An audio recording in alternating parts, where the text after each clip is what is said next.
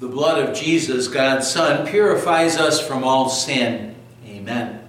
The Word of God we want to consider today is the beginning of our epistle reading for this past Sunday, which was the fifth Sunday in Lent.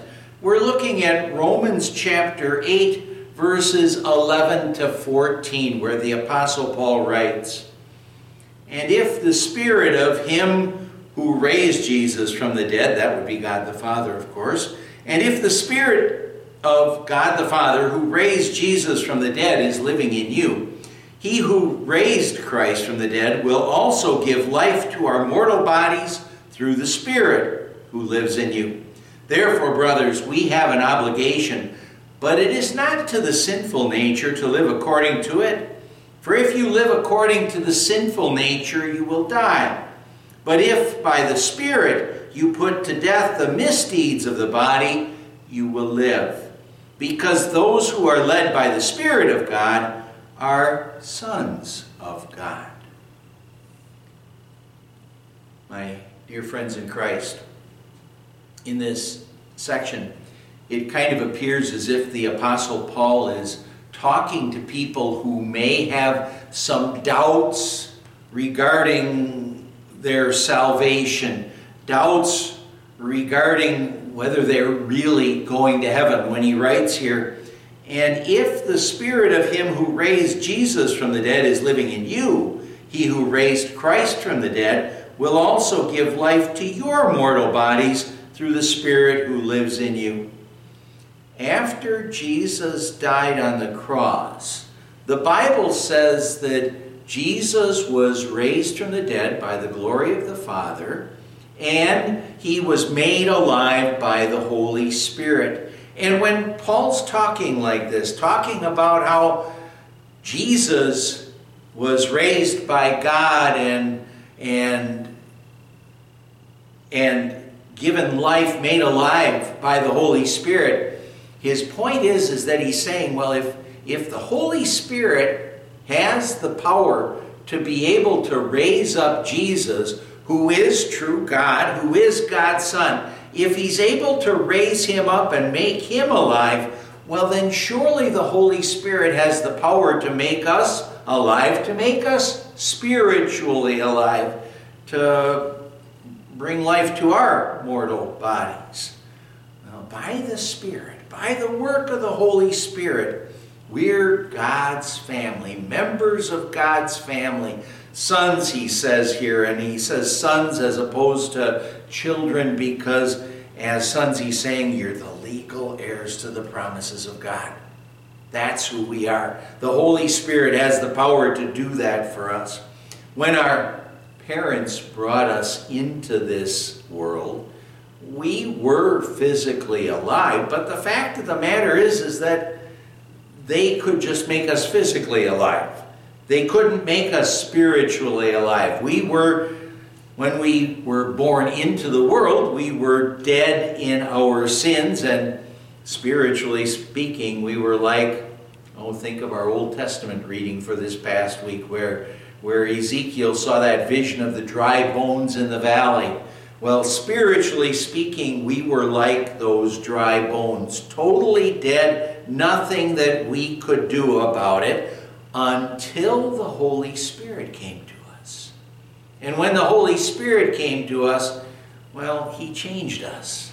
So that instead of being spiritually dead, we're spiritually alive. He used the gospel to make us spiritually alive. Jesus said, Flesh gives birth to flesh, but the Spirit gives birth to spirit.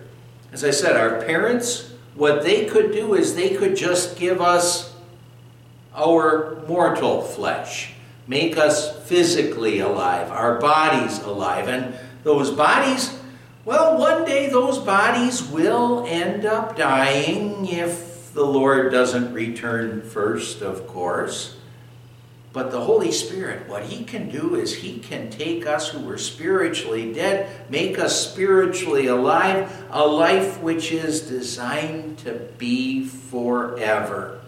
By the work of the Holy Spirit. We're members of God's believing family, and God wants us to be part of that family forever and to enjoy the blessings of heaven forever, happiness forever.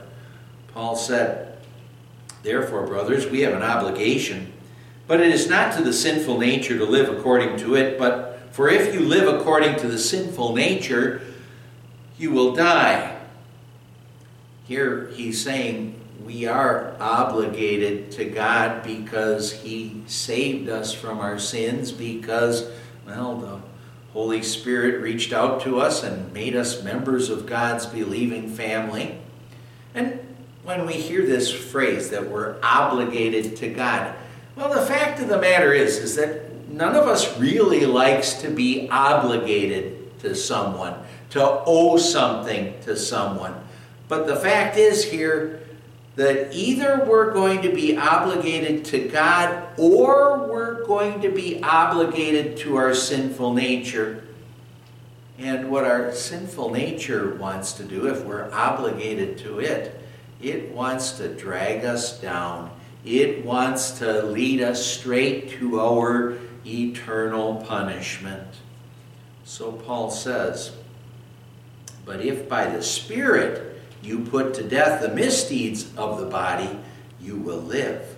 Because those who are led by the Spirit of God are sons of God. And oh, when you hear that, we, we just have to pray, may God so build up and strengthen our faith so that we're always able to see that that straight and narrow road to heaven, which sometimes that straight and narrow road to heaven our sinful nature wants us to believe that it's a it's a tough it's a a way to go that's not fun but may god build up and strengthen our faith so that we would know that that straight and narrow path to heaven that that's the path that's full of blessings that offers the greatest blessings and well the path that our sinful nature would lead us on it appeals to our sinful nature, but there are no blessings on it.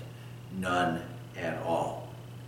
Satan and our sinful nature, what they want to do is lure us away from that path, the straight and narrow path, by trying to convince us that they know a scenic route that is more beautiful, more enjoyable than the straight and narrow path that the Lord wants to lead us on. And what Satan and our sinful nature try to get us to believe is that what we have in God is this mean dictator who robs our lives of all possible fun and joy. And actually, that's how Satan went after Adam and Eve back in the Garden of Eden. When he went after them and convinced them that if they ate that fruit from the tree of the knowledge of good and evil, that they'd be like God they would be in a better position, but they weren't better off. Remember what happened? After they ate that fruit, they were ashamed. They were afraid of God, and they hid. And, well, actually, they even became just plain stupid. That's the effect of sin on their lives, and how much better off they would have been if they had only followed God instead of Satan. Oh, may God help us always to see how much better off we always are when we follow Him and not our sinful nature. By the Holy Spirit, we're God's family. By the work of the Holy Spirit, we're God's family. And what that means is that we're enjoying God's grace and love right now, and we're looking forward to His eternal blessings forever in heaven.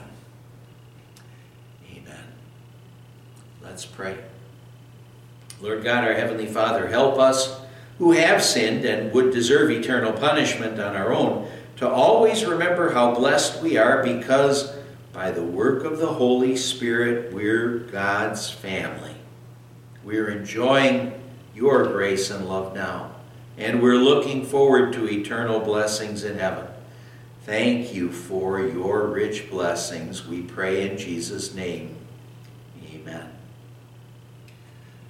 And the grace of our Lord Jesus Christ and the love of God the Father and the fellowship of the Holy Spirit be with you always.